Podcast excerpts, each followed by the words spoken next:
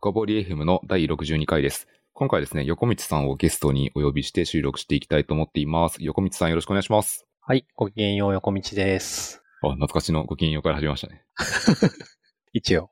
はい。あの、実はですね、2回目の出演なんですけども、あの、過去回からしてももう60回ぐらい離れているので、再度自己紹介をしていただいただいた方がいいかなと思いますので、まあ、簡単に自己紹介お願いしてもよろしいでしょうか。はい、わかりました。今は、えー LINE 株式会社というところで、アジャイルコーチとか、えっ、と、テクニカルプロジェクトマネージャーとかの組織を率いていたりします。で、今回、お呼びいただいたのは、えっ、と、プロダクトレッドオーガニゼーションという本を翻訳したので、まあ、最近そういう本の翻訳をやったというものになります。横道です。よろしくお願いします。お願いします。言わなかったので、ちゃんと言っておくと、思いやり FM のホストですね。そうですね。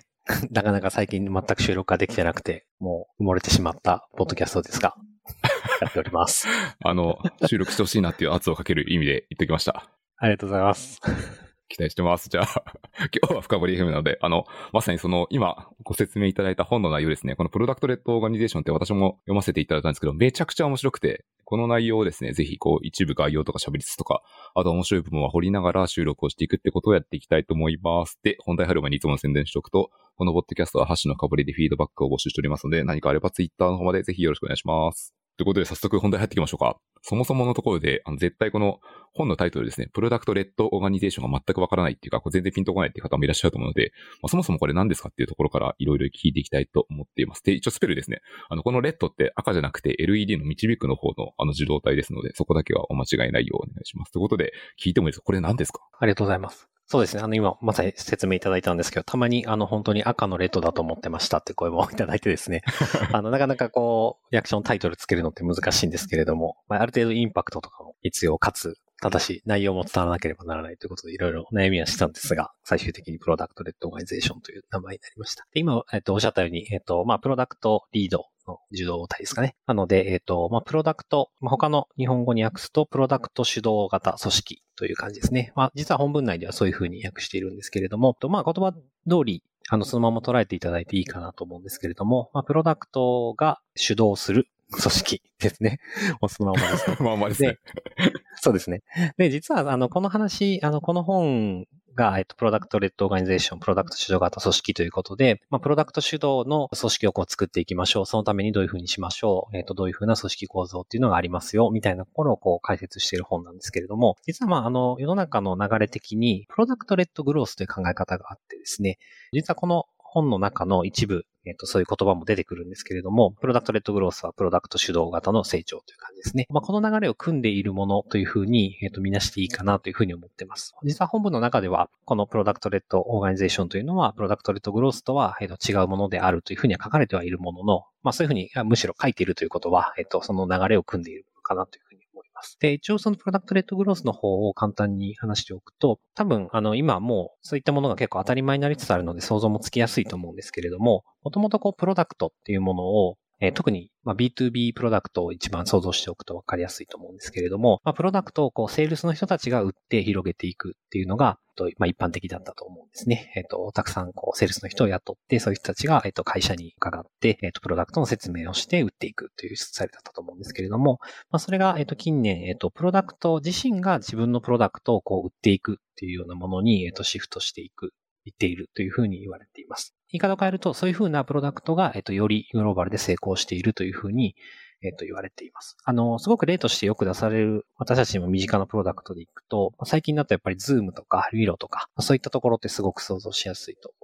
このプロダクトレッドオーガニゼーションの中でも Zoom の例が出てきたりもするんですけれども、皆さん多分会社の中で Zoom、まあもちろん Teams とか使ってる会社さんもあると思うんですけども、まあ Zoom って、えっ、と、おそらく営業担当の人がセールスしに来て買ったわけじゃないと思うんですよね。で、Miro も同じですよね。えっ、と、そういうふうな方たちが来て、えっ、と、こう、セールストークを聞いて導入しようっていうのを決めたわけではなくて、会社の中のユーザーが、まあ、例えばミロとかは私も、えっ、と、会社の中でその導入をこう促進する部署だったんですけれども、製品自体が良いと思った一ユーザーが社内の中で広げていって、まあデファクトスタンダードになり、エンタープライズの契約をしていくっていうような流れがあのすごくあったと思います。まあそういうふうに想像してもらえばわかるんですけれども、プロダクト自体が価値があって、えーちゃんとユーザーの課題を解決して、それが、バイラルによって広がっていって、えっと、実際にグロースしていくっていうのが、プロダクトレッドグロースの考え方なんですね。まあ、歴史的なところでいくと、オープンビューという VC が、えっ、と、2016年ぐらいですかな、に提唱した考え方で、まあ、もちろん、あの、その人たちが完全一から発明したというよりは、実際の中的にそうなっているのも踏まえて、体系化したものですね。というのが、えっと、まあ、2016年出てからかなりメインストリームになったことがあって、このプロダクトレッドオーガニゼーションというのも、まあ、それを、えっと、さらに発展させた考え方として、この本が書かれているという感じになります。ですいません。まだちょっと少しだけ説明をさせてもらうと、えっと、実はですね、この10月あの末頃にこの Product-Led Organization 出たんですけれども、同じ週にあの Product-Led Growth という本も出ていてですね、オレンジ色の本なんですけれども、あの個人的にはあのぜひこの両方を読んでほしいなというふうにすごく思ってます。えっと、まあ、この 2, 2つの書籍、えっと、やっぱ特色が違っていて、もちろんそもそも Product-Led Organization の方は Organization なので、さらに拡大解釈してるんですけども、まあ、この Product-Led Growth の方は、もうこの Product-Led をこう推進しているような、コンサル会社の人が書いた本なんですね。なんで、あの、この Product-Led Growth についてかなり、えっと、体系的に、あの、すごくまとめられているので、 Product-Led Growth っていうものを、えっと、体系的に学んで、えっと、っていうのにすごく役立ちます。一方で、 Product-Led Growth、私の、あ、ごめんなさい、 Product-Led Organization の方は、書いたのが、 Pendo という会社の、えっと、CEO の方なんですね。なので、まあ、あの、コンサルだったりとか物書きの人ではなくて、まあ、本人も冒頭で言うんですけども、まあ、私は builder であると、私は開発者であるというふうに言っていて、そのプロダクト、レッドグロースとかを、まあ、大切さをずっと痛感して、それを、まあ、実はペンドというプロダクトもそういうプロダクトレッドグロースとかをこう促進するようなプロダクトなんですけども、まあ、そういうものをこう作っていった人が書いたものなんですね。なんで、より、まあ、逆に言うと、体系的に書かれているわけではないものの、まあ、本人自身がこう踏んできた道だったりとか、彼が信じていることっていうものが結構リアルにこう書き落とされているっていうようなものなので、またちょっと違った毛色の一冊になっているので、まあ結構個人的にはこの二つを読むことで、補完的にそのプロダクトレッドグロースっていうものを知ることができるかなというふうに思ってます。で、えっと、さ、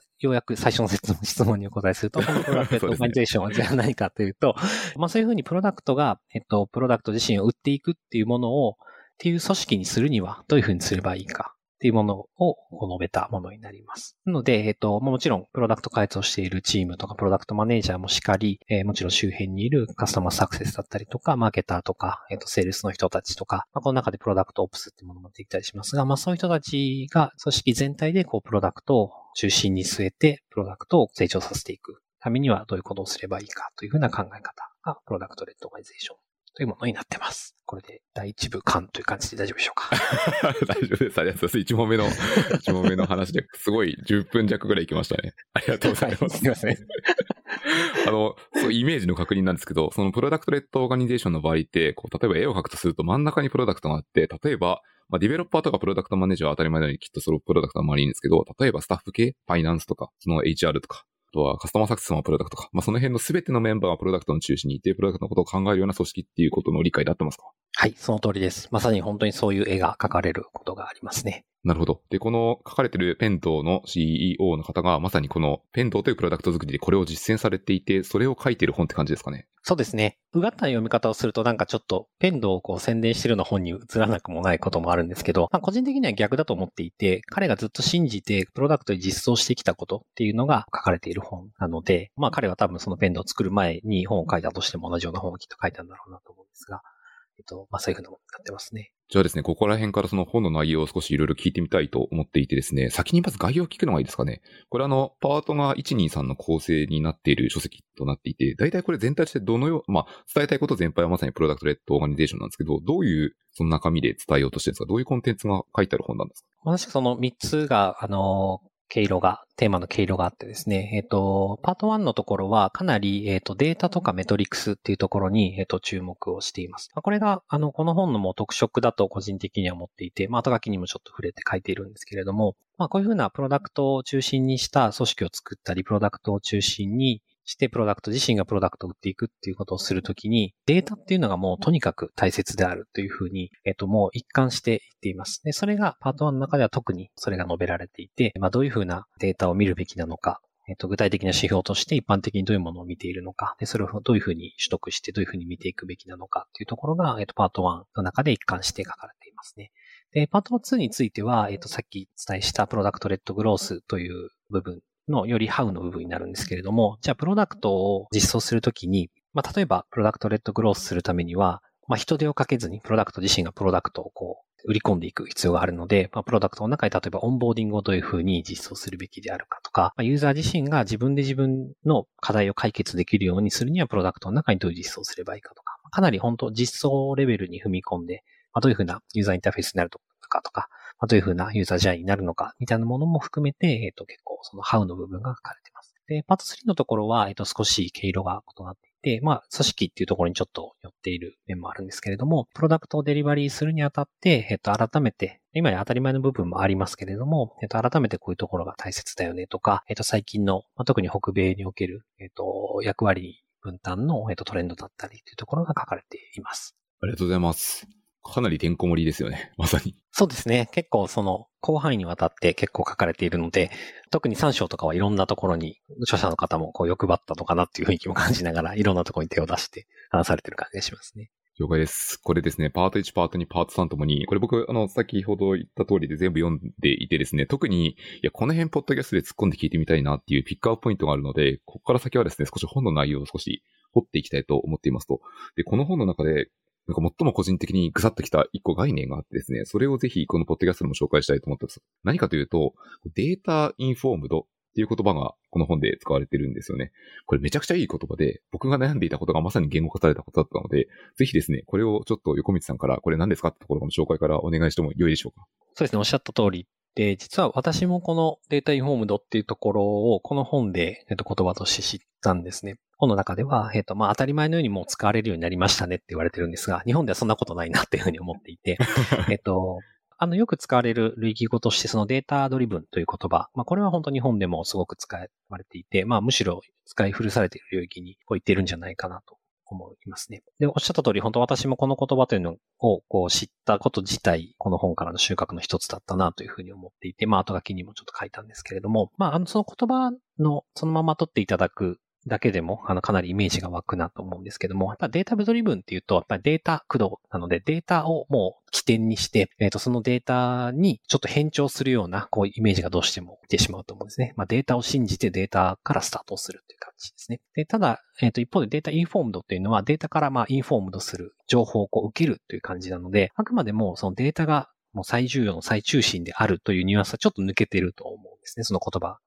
使うだけでも。つまり、あの、それも同じで、まあ、これも私も、あの、知り合いのこう、データサイエンティストとかにもこう聞いたりもしたんですけど、やっぱりデータドリブンっていうのは結構そのデータが過剰に宗教的にこう捉えられるところもやっぱりっていうのも弊害としてあるというのもあって、で一方でこの data informed というのは、あくまでもデータというのをいろいろな意思決定の、えっと、材料の一つであるというふうに捉えるというふうに、まあ、すごくざっくり言うと、使われる言葉です。なので、データ以外のものもありますよね。その、それまで培ってきた経験っていうものがあって、その経験から暗黙知があって、え特に経営レベルの人たちとか、そういう人たちでそういう、こう、すごく大きなものとして持ってると思うんですけども、なんで、こう、客観的なデータも使うし、そういうふうな直感的なデータも蓄積されたような暗黙知を含むような直感みたいなものも使うし、そういうものを総合的に判断して、何か意思決定をするっていうのがデータインフォームドというものですね。ありがとうございます。まさにこれが今ご説明いただいたのは昔もやったしところで、こう定量的なところだけだときっと意思決定できない部分があるんだろうなと思いつつ、例えばこう結構定性的な声とかも少なからず届いてきている中で、プロダクトマネージャーなり、まあ経営層なりは全てを鑑みて意思決定していくっていうところで、これをなんか表すまるっとしたいい言葉がないかなと思った時に、このデータインフォームドっていう言葉がたまたま本を読んでいて目に入ったので、あ、これ使っていこうって思ってたまにこう社内でも説明したりしてます。はい、同じくです。めっちゃいいですね。語彙が増えるってことは使いやすくなるので、これから多分日本でまたどんどん浸透していくんじゃないかなってことは個人的に思ったりしますね。そうですね。ありがとうございます。じゃあ今、このデータインフォームドってとこで、まあ、定量と定性っていう、まあ、両方を鑑みていくってところなんですけど、定量とデータを両方使うっていうと、これどうやって組み合わせますかっていう話がやっぱ出てくると思っていて、これってなんか本の中でも書かれてることなのか構いませんし、横道さんはどうやって組み合わせるみたいな、こう、指標というかガイドみたいなものは自分の中にあったりしますか？そうですね。あの、実はこの本の中では、まあ、この本の中で、えっと、定量データ、定性データ両方大事です。えっと、それをちゃんと組み合わせて使いましょうということ自体は、えっと、すごく述べられています。えっと、まあ、訂正データっていうのは特にその感情のデータとかですね、あの、ユーザーインタビューでその人が話した内容だったりとか、えー、っていうものを指していますね。程度のデータっていうのは、例えば、まあ、プロダクトの中でどういうふうに使われているかって本当に数字上現れる。何秒このページに滞在したのかとか、どのページを何回クリックしたのかとか、そういうものですね。あの、組み合わせましょうというふうに、えっと、言ってはいるんですが、まあ、それに対して、組み合わせ方みたいなところまですごく踏み込んでいる本ではあの、ないです。私も、あの、割と最近こう知った概念ではあるんですけれども、えっと、このデータの定量と定性をこう組み合わせる手法として、えっと、 mixed method というものがあるようですね。で、まあ、その mixed method という言葉自体だったりとかっていうのはいろんな調査からもともとある考え方みたいなんですけども、まあ、本当にこの定性の情報と定量データっていうのをどういうふうに組み合わせればいいかっていういろんなこうパターンだったりとか方法っていうのを紹介しているものです。で、残念ながら日本語の書籍はまだないみたいなんですけれども、えっと、英語で、えっと、書籍があって、で、それをちょっとまとめていらっしゃる方とかも、ノートにまとめていらっしゃる方とかもいるので、それを見るのが良いかなと思いますね。で、その中で、こう、結構出て、私も、あの、そことかで学んだんですけれども、やっぱ、あの、組み合わせの仕方に関してはいろんなパターンがありますと。まあ、実際にマージするとか、コネクトするとか、エンベッドするとかそういうふうなパターンがいろいろあるんですけれども、と、まあ、その中でも私自身もその、まあ、人の話を聞いているもそうですし、自分自身もそうですけれども、おそらく一番よく使われているものは、その接続っていうものなんだろうなというふうに思います。で、それが何かっていうと、例えば、えっ、ー、と、まず定性データを取り扱って、その後に、えっ、ー、と、定量データを取り扱って、そこから何か結果が導き出される。もしくは逆ですね。定量データから始まって訂正データに行って結果に行くっていうものですけども、まあ、具体的に行くと、よく多分やるのは、まあ、すでにこういろんなデータがあって、えっ、ー、と、それをいろいろな角度から分析をしていますと。でそうすると、いろんなこう仮説がこう見えてくると思うんですよね。で、まあ、それの、まあ、仮説を証明するために何かいろいろプロダクトに実装するっていうことをしたりもすると思うんですけども、まあ、その一歩手前に、じゃあその定量的に出されたものっていうのが、えっと、なんで起きているのかとか、その仮説は実際どういうふうな感情をベースにそういうふうになっているのかみたいなところを訂正調査を一旦挟んでやるっていうようなことが実際あの皆さん意図せず結構直感的にやってるんじゃないかなっていうふうに思うんですよね。このデータが出てるのはなんでだろう？じゃあ聞いてみようっていうシンプルな話だと思ってます。で、逆もしかりで、まあ、ユーザーインタビューとかこうしている中でいろんな話が出てくるんだけども、これってこの人がこう言ってるけど、データでもちゃんと現れているんだろうかっていうようなものを証明するとか、まあ、そういうふうな傾向があるのだろうかとか、まあ、それの類似する部分があるのかみたいなものをこう見つけ出すっていうのが、こう接続って言われるみたいなんですけども、そういうふうに、まあ、どちらか一方だけにこう固執することなく、まあ、両方を交互にやったり、まあ、同時に調査をしたりとか、まあ、そういうふうなことをやる手法として、この mixed methods っていうのがあるみたいですね。私も、あの、すごく詳しいわけではないので、皆さんもぜひこの、あの、お話を聞いたらいろいろご自身でも調べて、あの、いろんな情報に当たってほしいなと思ですけども、まあ、それが一つ、定性と定量のデータを組み合わせる一つの方法論として取り上げられるかなというふうに思いますね。なんか今話を聞いていて、なんか自分でやったことやっぱピンとくるなという思う部分が一つあって、僕その今 HR 系、人事的な部署にいるので、HR 系って実は息をしてるだけで情報が集まる部分結構あるんですよ。例えば勤務時間であったりとか、なんでもいいんですけど、あの残業時間とか、なんでもいいです。その全ては生活中だけで集まってくるものがあるので、定量的なデータは分析しようすると見れるんですけど、な、なんだこのデータって思うときがやっぱりあって、この時はやっぱり定性的にこれなんでって聞きに行くのはまさにあるので、同じくありますし、あと一方で、そうですね、みんなが書いてる課題は何ですかみたいなところを聞きに行くときは、まあ、インサイトを得るって意味で、先に定性的なインタビューを先に行くこともやっぱりあるので、インタビューしたからといって、それだけだと N イコール1の深い課題になってして、これが本当にこう、同じようにいろんな人が書いてる課題かどうかって確認する必要があるので、まあ、ある程度仮説を立ててからインタビュープラス簡単なサーベイとかアンケートで検証する定量的なものもバックアップなデータとして使うみたいなところで、やっぱり両面あるなと思っていて、あ、これやってることはこれだったんだって今またこう言語化ができたような気がしますね。そうですよね。本当にやってることとしては実は、まあ、あの、もっとクストメソッドとこう他の方法論もあるものの、今紹介したその接続とか岩 s さんが例示してくれたようなところって結構当たり前的にやっているものだと思うので、まあ、そういうふうに名前がラベルがつくと、よりそれをクリアな動機でできるようになったりもすると思うので、あの、私自身もそれはすごいいいと思いますね。ありがとうございます。あとですね、これ今ちょうどアンケートというか、ユーザーインタビュー、まあ、サーベイっぽいところの話題が出たので、これ本の中でめちゃくちゃ好きな一節があってですね、ぜひこう一個紹介したいと思うんですけど、まあ、読み上げますね。最悪なのはフィードバックを求めておきながらそれを無視することだって書いてあって、これあのアンケートとかやってる人あるあるなんだろうなと思っていて、めちゃくちゃ刺さりましたね、これ。そうですね。これを同じくで、あの、めちゃくちゃ刺さりますね。あの、まあもちろんこの本ではそのプロダクトの文脈で、あの、顧客からフィードバックをこうインタビューで聞くけれども、実際それが実装されないとか、まあもっと最悪な場合はこう、聞いて、こう、その後どうなりましたとかっていうことも言わないみたいなのが出てくるんですけど、これあの、あらゆることでそうだよなっていうふうに思います。あの、八重さんも今おそらく、こう、人事的な組織にいらっしゃって、あの、実は私も結構そういうとこに踏み込んだりしてるんですけども、例えば組織課題とかをこう、現場にこう聞きに行って、あの、いろいろとこう、心を開いてくれて話してくれるんですけど、でその時はこう、いろいろ話を聞いて、あ、そうなんですね、とこう共感を示しながらしたりするんだけど、実はその後こう、連絡取ってなくて、話した方からすると、あれ、あんなに赤裸々にいろいろ話したのに 何かが物事が変わったわけでもないし、むしろどう使われて、自分の情報がどう使われてるかもちょっとわかんないしって言って、こう逆にこう不信感になるみたいなことって絶対あると思っていて、これは私自身もめちゃくちゃ耳が痛いし、あの、普通にちょっとやっちゃうときあるなってこう思いながら 訳してましたね。これどう、どうやったら、それをまずやめられるんですかね？どうすればもっとうまくできるようになるんですかね？そうですね。あのね、なかなか難しいのがあれですよね。私もこれをこういうふうにこう訳した後に、やっぱそれってダメだよねと思った後に、反射的にやってしまいそうになったのは、えっ、と、そこまで、この中でこう、クロージングザループとかという言葉で、その、決着させる、コミュニケーション決着させるっていうふうに言ってるんですけど、コミュニケーション決着させられないそうだから、ちょっと聞くのやめようかなっていう、こう、心理が働くことがあったんですよね。で、それはダメだなって、こう、すぐ瞬間的に思ったんですけど、まあ、ここでそういう言葉があるっていうことは、やっぱそこまでやって終わりなんだっていうところが、やっぱ強くこう認識できてるかっていうのはまず、必ず重要かなというふうに思いますね。まあなんかちょっとこの後も話すかもしれないですけど、あの、よくあるプロダクト開発でも、機能リリースしたら終わり。で、その後の、あの、効果検証のことついついこう、忘れちゃうみたいなことって起こりがちだと思うんですけど、それと結構似ていて、なので、ちゃんとそういうふうにこう、その人たちのコミュニケーションを決着させるまでが、プロセスの終了であるっていう、まず定義が頭の中にあるかどうかってことだと思いますね。で、まあ、そ、それができれば、あの、ひょっとすると、その ToDo 管理のあのツールとかでインタビューっていうものもインタビューをしたらおしまいっていうフローではなくて、その先にちゃんとそれに対して結果をフィードバックするっていうところまで、看板のレーンがこう作れたり、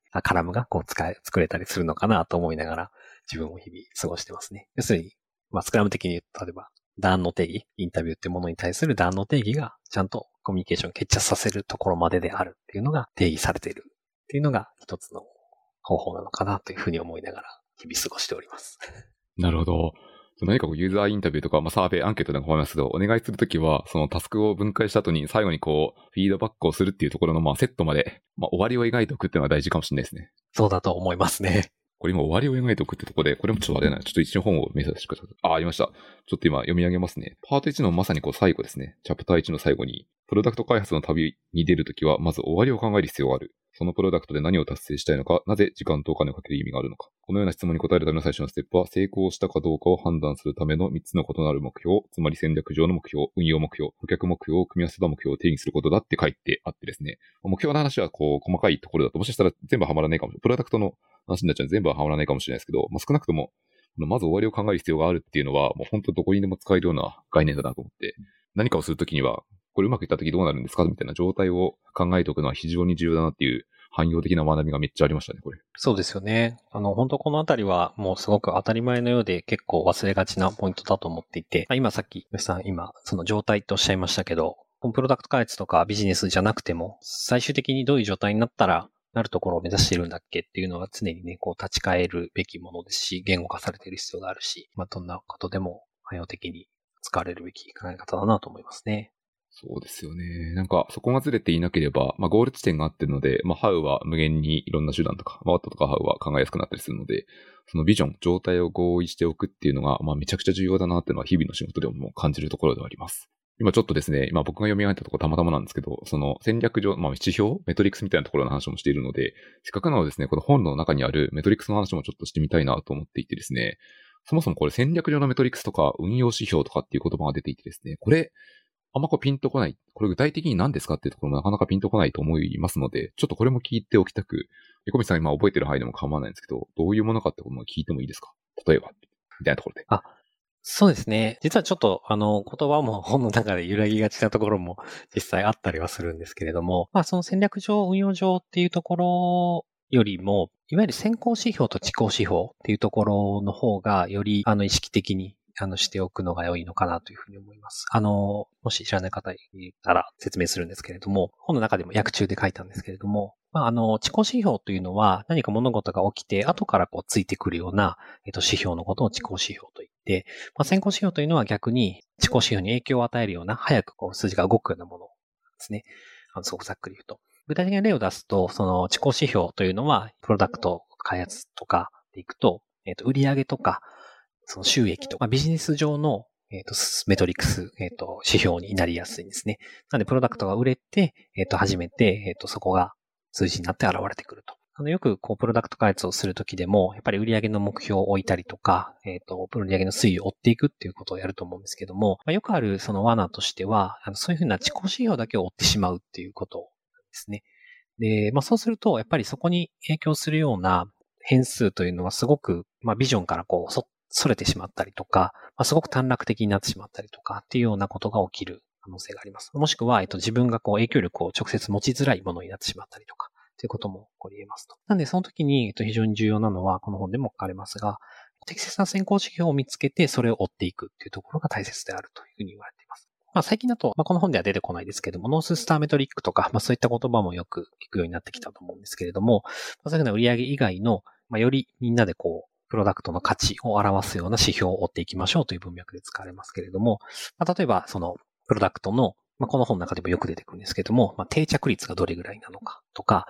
その継続的にちゃんと毎日こう使っている人がどれぐらいいるのかとか、ま 2C のプロダクトとかを作ってる人はすごく馴染みがあると思うんですけども、まあ、MAU とか DAU とか多いと思うんですけども、ああいうふうにちゃんとこうプロダクトの価値を感じている証拠になるような指標っていうのを、えっ、と、しっかりと追っていきましょうっていうのが、えっ、と、結構ポイントになってくるかなと。なんで最初におっしゃったその戦略的なというのはこのビジネス上の指標だったりしますが、運用上の指標っていうのはそういうふうな日々こう動いていくような指標のことを指していると思っていいんじゃないかなというふうに思いますね。なるほど。まあ、あれですね、よく NSM とかでよく例でされるのは、こう、ズームとかと、まあ、総会に時間みたいな感じで、収益の前に先に上がってくるような指標のことをおっしゃってるってことですよね。そうですね。おっしゃる通りですね。あの、よく、ダイエットの例が先行指標、実行指標だとよく使われますね。あの、体重っていうのを追っていくと結構、こう、長続きしないんだけれども、あの、日々の摂取カロリーとか、えっと、そういうものをしっかり計測して、追っていくと、目標がすごく短いなって、こう、継続性が増すっていうふうに言われたりするんですけれども、まあ、それがプロダクト開発についても、あの、同じかなというふうに思いますね。なるほど、ありがとうございます。ここちょっと一個無茶ぶりで聞いてみたいと思うんですけど、横道さんが最近うまく取れたような、うまく定義できた先行指標って何かありますか？ああ、なるほど。いい質問ですね。実は私、今は自分でプロダクト持っているというよりは、そのプロダクトの支援をすることが多くてですね、社内でもコンサルのような動きしですが、まさしく本当にノーススタメトリックをこう考えましょうというようなワークショップをやったりするんですね。私がファシリテーションして。その中で、その具体的に出てきた指標、面白い指標の話は決してないんですけれども、思ってる以上にあ、そういう先行指標って考えうるよねっていうのがすごく出てくるなっていうふうに思います。つまり、えっと、やっぱ自己指標についてはみんな普段からよく話してるので、まあこれだよねって感じがあるんですけども、自分たちの価値を表すための指標っていうのは、えっと、意外にこう考える機会が少ないっていうふうにすごく思ってますと。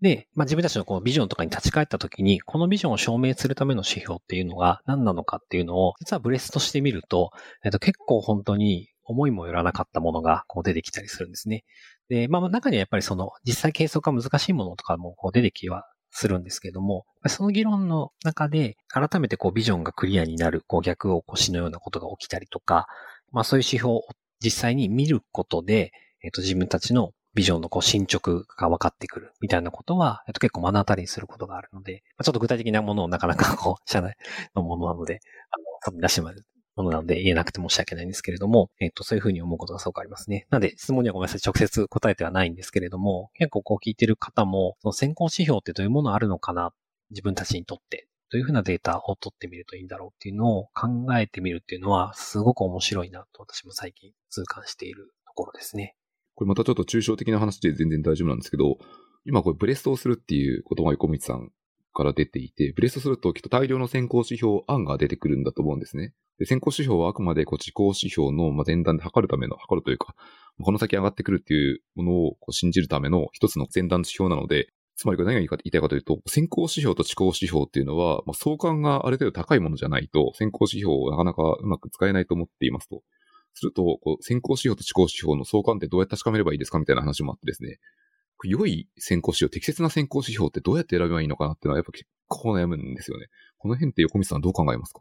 そうですね。あの、私もその他社にこう話している範疇にこうなってはしまうんですけれども、今言ったその相関とか因果っていうものが、えっ、と、必要ですけれども、あの、まあ、それ、逆に言うと従来の考え方からちょっと脱却しないといけないのは、やっぱりその KPI ツリーっていうのはよく作りますよね。で、あれってかなりロジカルに作ると思います。あの、このツリーとこのツリーの掛け算をすると、その上の上位のツリーの概念になるみたいな感じで、えっと、作っていくと思うんですね。で、あれって、あの、すごく綺麗に見えるんですけど、じゃあ本当に役に立ってるかっていうと、怪しい時もあったりすると思うんですね。まあ、つまり、その綺麗に作ることを目的にしてしまうっていう感覚がすごくあると思っていて、えっと、それをちょっとまず考え方として脱却しないといけないかなと思っています。まあ、つまり何かっていうと、あの、すごく間違いなくこれが直接的に因果があるっていうものが必ず見つかったり、綺麗に定義できるかっていうときっとそうじゃないっていうところの、諦めではないんですけれども、っていう考え方も必要かなます。で、その中で個人的に、えっと、お勧めしているのは、やっぱりとにかく、じゃあこれが、例えばノースターメトリックだとしたら、ノースターメトリックだとか、こう一つ最終的に決めると思うんですけど、それに焦らないっていうのがすごく大切かなと思ってます。つまり、えっと、その候補になり得るものがあったら、とにかく全部計測してみて、えっと、その変化自体を見てみるっていうところが、えっと、すごく大切だという話をすることが多いですね。でその中を実際にそれを時系列とかでこう見ていくことによって変化がやっぱりどういう時にどういう変化が起きるのかっていうインサイトがこう得られたりもするので、まあとにかくこれは匂うなっていうものが指標があったら、とにかくこうダッシュボードとかにして、えっ、とそのデータを取ってみる。で、それが後から、えっ、と革新に変わっていくっていうものかなというふうに思っていますね。必ずしもその直感的じゃないものもあったりすると思いますし、まあ、指標なので、その本当に因果が必ずあるっていうよりは、その目標でアラインしやすいあの指標の方が良かったりもすると思うんですよね。プロダクトの成長にこう直接紐づく指標を追うことが全てではなくて、ちゃんと組織が同じ方向を向くための指標でもあるので、なんかそれが、あの、どれが適切かっていうのは、たくさんのものを見てみるっていうのが、遠回りのようで近道かなというふうに思いますね。ありがとうございます。ということで今、ずっとですね、あの、パート1のこのデータとメトリックスか。この辺の話をずっと話をしてきてですね、このままだと僕の喋りたいこと全部終わらないで、もうちょっとだけ少し飛ばして、カットして、すごいもう一個好きな一節をちょっとピックアップしたいと思っていますと、何かというとですね、あの、さっきちょっと横道さんが後で喋るかもっていたところで、ほとんどのチームは目標を設定し、一生懸命働き、何かをリリースしたら次のプロジェクトに移ってしまうっていう一節があってですね。えっと、ちょっとうろ覚えなんですけど、この本の中で確かこの後に打ち上げをするのはもうちょっと後のフェーズだっていう話があったと思っていてですね。この辺めちゃくちゃ好きだと思っていて、これあれですよね、プロジェクトとかでリリースしたらお祭りになっちゃうってやつだと思うんですけど、お祭りというか完全に打ち上げ行って、わーいってなんですけど、そこが実はこうスタート地点だって話なんですよね、これって。そうですね。あの、例えばアジャイルの文脈とかでも、あの、こう、聞く場合があると思うんですけれども、いわゆるそのプロジェクトっていうものの弊害みたいなことがよく語られることあると思います。まあ、プロジェクトって定義的にはその始まりがあって終わりがあって、まあ、そこで独自の所産を生み出すっていうものだと思うんですけれども、えっと、やっぱりそのプロジェクトの終了っていうのがピンボックの中で独自あ昔の品目ですね。前の昔の品目。所産ですね。所産を生み出すって、その、生み出すの、ものを生み出したら終わりっていう風な感覚がどうしてもこう強くなっている言葉だったと思っていて。なんでまあ本当もうその通りで、まあ皆さんこれも直感的にも今やわかると思いますが、プロダクトを作ってね、全く使われないあの、ものをリリースしたものを、なんでお祝いしたんだろうってこう気持ちになることもあると思うんですけども。やっぱりそのね、そこで初めてこう、アウトプットからアウトカムとかインパクトが生まれて初めて成功である。まあ、ずっとこう続き、永続的に続かせるものだと思いますけれども、まあそのタイミングで、星に祝われるべきはそこのタイミングであるというふうに本の中では書かれてますね。ありがとうございます。まさにこう、肝に銘じるというか、いや、これ意識しておきたいなと思いますし、何か始めるときには、その後にお祝いしようっていうことを社内で言おうと思って、あえてこのポッドキャストでも伝えたってやつでした。そうですね。まあでも、マネジメントのね、観点でいくと、こう、糸段落ついたから、え、祝祝おうぜっていうのはね、すごく大切だと思いますけどね。そうですね。モチベーションっていう、そうですね。違うというね。ここが全てではないよってことをも全員で認識しつつ、いや、頑張ったねって言ってみたいな話をするのはいいですね。うん、そうですね。了解です。ありがとうございます。あとですね、もう一個本の中でぜひ言及しておきたい概念があってですね、えっと何かというと、これ冒頭でコミさんちょっとおっしゃったんですけど、プロダクトオプスっていう言葉もちょうどまさに言及された概念で、プロダクトオプスっていうのもおそらくあんまりまだ馴染みがない言葉かなと思っていてですね、これもぜひ、これ何ですかってことからまず聞いてもいいですか？プロダクトオプスってそもそも何ですか？で、これ、あの、プロダクトオプスというふうに実際こう訳されたりするんですけれども、まあ、そのまま訳さずに言うと、プロダクトオペレーションのことですね。言葉からもちょっと想像はつくかもしれませんけれども、まあ、プロダクト開発をしていたり、プロダクトのリリースしたものをこうしっかり改善積み重ねていったり、運用していくっていうフェーズの時、オペレーション的なあの仕事ってたくさんあると思うんですね。で、まあそういったものって、このプロダクトオプスという役割を置かない場合、従来の場合だと、やっぱりプロダクトオーナーがそこに対応したりとか、まあ開発チームがそこに対応するっていうのが非常に一般的だと思います。で、まあ、具体的にどういうことかっていうと、それこそ、あの、データをしっかり取ったりとか、取ったデータをちゃんとこう分析したりとか、それをレポートにしたりとか、見たデータから、まあ、AB テストをこう設計したりして、じゃあその AB テストオペレーション部分でこう実装していくみたいな仕組み中でこう運用していくみたいな、こういろんなオペレーションがあると思います。そのためのツールをこう整備したりとかですね。やっぱりこういう役割が生まれた動機はきっとそうなんだろうなと推測するんですけれども、プロダクトマネージャーの仕事ってもう、あの、フルタイムでやってても非常に溢れがちというか、なかなか足りないと思うんですよね。で、今言ったようなこうオペレーティブな仕事めちゃくちゃ大事なんですけれども、結構やっぱそういうものって結構こう緊急性が高かったりもするので、えっと、ついついそっちにこう時間を使ってしまって、まあ逆に言うとこう、プロダクトの長期的目線を見るための、まあそれこそユーザーの声を聞いたりとか、改めてこうビジョンを見直して、アラインしてるかとかマーケットを見たりとかっていうような、よりプロダクトマネージャーが集中すべき領域がこうおろそかになってしまうっていうケースがあると思うってますと。で、まあそういうふうな動機で生まれたものだと思っているんですけども、このプロダクトオプスっていうのは、さっき言ったようなこうオペレーションの部分っていうのを、まあ、専用のロールとして切り出して、一つのロールにしてしまいましょうというふうな考え方ですね。で、プロダクトにまつわるオペレーションの部分というのを、そういうのプロダクトオプスの役割とか組織に移譲することで、よりプロダクトマネージャーがよりプロダクトマネージャーしか成し得ないような、より本質的な仕事に集中できるというような構造を作るというのが、プロダクトオプスの役割ですね。で、まあちょっと今言ったようなプロダクトマネージャーをかなりの仕事量の話をフィーチャーしましたが、まあこのプロダクト主導型組織っていうと、まあいろんな組織の中にいろんなロールがあると思うんですけども、まあそういう人たちをこう繋ぐような役割にもなるというふうに結構言われることがありますね。まあさっき言ったそのデータのレポートとかも共通言語の一つだと思いますし、まあそういうふうなものを積極的に開示していって、こうプロダクト、えー、組織全体がプロダクトについて理解をしたりとか、プロダクトのことを考えられるような環境を作っていくことも含めて、このプロダクトオプスの役割だというふうに言われていますね。なるほど。今これ途中でリソースが忙しいっていう部分があると思うんですけど、プロダクトマネージャーって、まあ、よく言われる、例えって言ったらいいのかな？まあミニ CEO みたいなことって言われたりしますけど、まあ確かに役割がめちゃくちゃ多いので、すべてのことを頑張ってやろうとすると、それだけで、そうですね、日常のルーチンとまでは言わないですけど、かなりの時間を割かれてしまって、おっしゃる通りで、そもそもこれ、ビジョンとハウ、ファイ、すべてがこうアラインしてますかみたいなところを、ちょっとふと振り返る時間みたいなものって、意図しないとなかなか取れない気がするので、そういう時間を確保するとか、まあ、別のところの、より本当のプロダクトのコアな部分に集中するため、考えるための時間を取るっていう意味では、こういうロールがあってもいいんだろうなっていうのは、なんかすごいしっくりくる、腹落ちする部分がありますね。そうですね。後書きにも書いたんですけど、まあこういうような役割の分担って油断すると結構役割の分断、分担のはずがこう分断になったりもしたりもする。まあそこのコミュニケーションがこうおろそかになったり、過剰なこう線引きが生まれたりもするので、まあそういったところのリスクもこううまく受容しながら、コラボレーティブな形で分担ができると、すごく私もワークするんじゃないかなと思いますね。で、結構本当にあの北米だとすごくトレンドになっているみたいです。ここ数年ところで。で結構大きな会社がこういうふうなロールをで実践しているっていうのがすごく増えてきているですね。で、日本でも、あの、それこそこのプロダクトマネージャーカンファレンスが10月かにあったと思うんですけれども、その中でも、あの、チャットワークさんがこのプロダクトオプスっていうのを1年ぐらい前に組織に作ってどういうふうに運用してきたかっていうふうな話をこう発信されたりしていたので、まあ、日本でもこう徐々にそれが試されているんじゃないかなというふうに思いますね。一瞬こう分断というか、ちょっとなんか危険な言葉で言うとサイロみたいな縦割りっぽいのが生まれかねないなっていうことは、今一瞬取れたんですけど、なんか僕の考えるプロダクト、あ、私の完全な主観です。プロダクトマネージャーって、結構こう、プロダクトを中心にみんな考えられるように、ひたすら剥がれそうなノリをくっつけるような仕事もあるんだろうなと思っていてですね。常にコミュニケーション取りながらプロダクトのビジョンや、そのやりたいことを語ってですね、プロダクトのこと考えようってみんなこう、みんなの、みんなに影響、思考に影響を与えていく仕事なんだろうな、仕事も一つなんだろうな、みたいなのが思ってることではあったりしますね。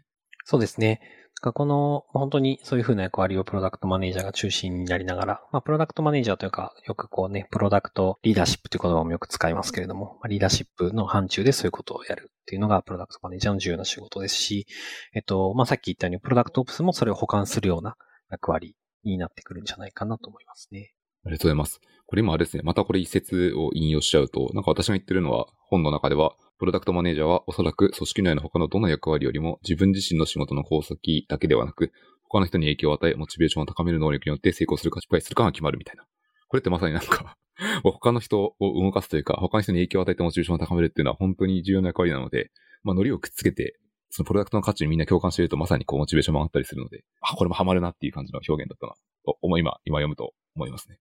そうですね。あの、このあたりは本当に、私もちょうど同僚とかと話したんですけれども、プロダクトマネージャーっていうのは、こう、直接的な、えっ、ー、と、権限を持っていなくても、人々をこう動かすようなスキルというのが必須であるというふうにこう言われたりすると思うんですね。あの、まあ、影響力という言葉でシンプルに言われると思うんですけれども、結構 PM のこう求人とかを見せてもそれを明確に書いてあるような求人があったりとか、あの、するので、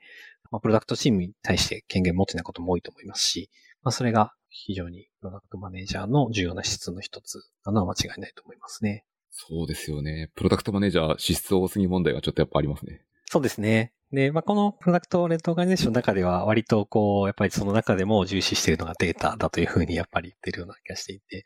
まあ、影響力によってリードするっていうのも、一つこう、ちゃんとデータをこう提示するっていうのは、あの、重要であるとこう、いろんなところでこう言われたりするんですけれども、やっぱりこう、データが持つ力っていうのは、あの、すごく強いので、まあ、PM がこうね、雰囲気だけで喋ってるとしたら、なかなか恐ろしいですよね。なかなか影響力持つには厳しいかもしれませんね。なるほど。ありがとうございます。今ちょっと次の質問一個考えてたことがあって、なんかこれもしかしたら同じ答えになっちゃうかもしれないんですけども、書籍の中ではデータが第一で持つべきスキルっていうところだと思いますと。一個聞いてみたいのは、そのまさに翻訳者である横道さんにとって良いプロダクトマネージャーって何ですかみたいなことを聞こうと思っていてですね。結構壮大な質問というか難しい質問かもしれないですけど、横道さんにとっての良いプロダクトマネージャーってどういう人だと思いますか？完全に個人的な主観だし、本当にそれが一番でいいのかと思うんですけれども、まあ、さっきの影響力のところとまあかなり似てるとは思うんですけども、やっぱりその、この人と働きたいっていかに思わせるかっていうところかなというふうにすごく思うんですね。まあもちろんそれはどういうふうに人が感じることなので人それぞれだと思うんですけれども、その人自身がいかにこう楽しんでそこに没頭しているかみたいなところは、私のすごく個人的な意見ですけれども、あの、そういう PPM についていきたいなって私自身すごく思いますし、まあ、なかなか自分で実践するのは難しいんですけど、あの、核あるべきだなというふうにそういう人たちを見て思いますね。そうですね。その課題にいかに没頭していて、それをこう楽しみながら、その解決をあのしようとしているかっていうところかなというふうに思ってます。エモい感じの回答になってしまいましたけども。エモい回答を求めてたので、個人的には120点ぐらいの素晴らしい回答だったと思います。ありがとうございます。ありがとうございます。じゃあですね、これ時間的にはもう1時間弱ぐらいになってますので、そろそろこう締めていきたいと思っていますと、で最後にですね、もし横道さんの方から何か告知とか宣伝とか何かリスナーに伝えたいことがあればってことなんですけど、何かございますか？そうですね。今回本当にこのプロダクトレッドオーガニゼーションっていう本、あの、紹介させていただいたので、あの、ぜひ手に取っていただきたいなと思います。まあ、人によってこう、響くポイントもやっぱり違うと思いますし、あの、まあ、どういうふうに読めばいいのかっていうところも人にそれぞれだと思いますけど、もし、こう、役者のがどういうふうに考えたのかっていうところをさらに具体的にこの部分どうなんですかっていうのを聞きたいとかがあれば、私に声かけていただければ可能な範囲であのお話したりもきっとできると思いますので、そこをぜひ本手に取っていただいて、私にも声かけていただければなというふうに思います。横道さんに声かけるってどうすればいいですか？あの、ハッシュタグつけてつぶやけばいいんですか？あの、それもエゴサしてますんで、プロダクトレッドオーガニゼーションと書くとすぐファボがつくと思いますので、ファートがつくと思いますんで、それでも構いませんし、あの、ツイッターで DM いただいても、Facebook でメッセージいただいても、こちらでもいいかなと思います。ありがとうございます。じゃあ、もし読んでですね、ぜひフィードバックなり、質問なり、何かあれば、まあ、思ったことがあればもうすぐ書いてもらうって、まあ、あれですね、ポッドキャストのホストと一緒ですけど、こういうのってフィードバックがあればあるほど、やりきれますからね。そうですね。はい、ポジティブももちろん、ネガティブなものでも、あの、すごくフィードバックあること自体が嬉しいので、よろしくお願いします。はい、ありがとうございます。ということで、あの、このポッドキャスト自体のフィードバックを募集しております。ハッシュの深掘りでフィードバックを募集しておりますので、ぜひフィードバックいただけるとありがたいです。個人的なやる気につながるので大変助かります。はい、ということで、ちょうどいい時間ですかね。なかなかいいエピソード取れたと思いますので、皆さんも楽しみいただけたんじゃないかなと思います。ということで、今回は横道さんに出演いただきました。大変ありがとうございました。ありがとうございました。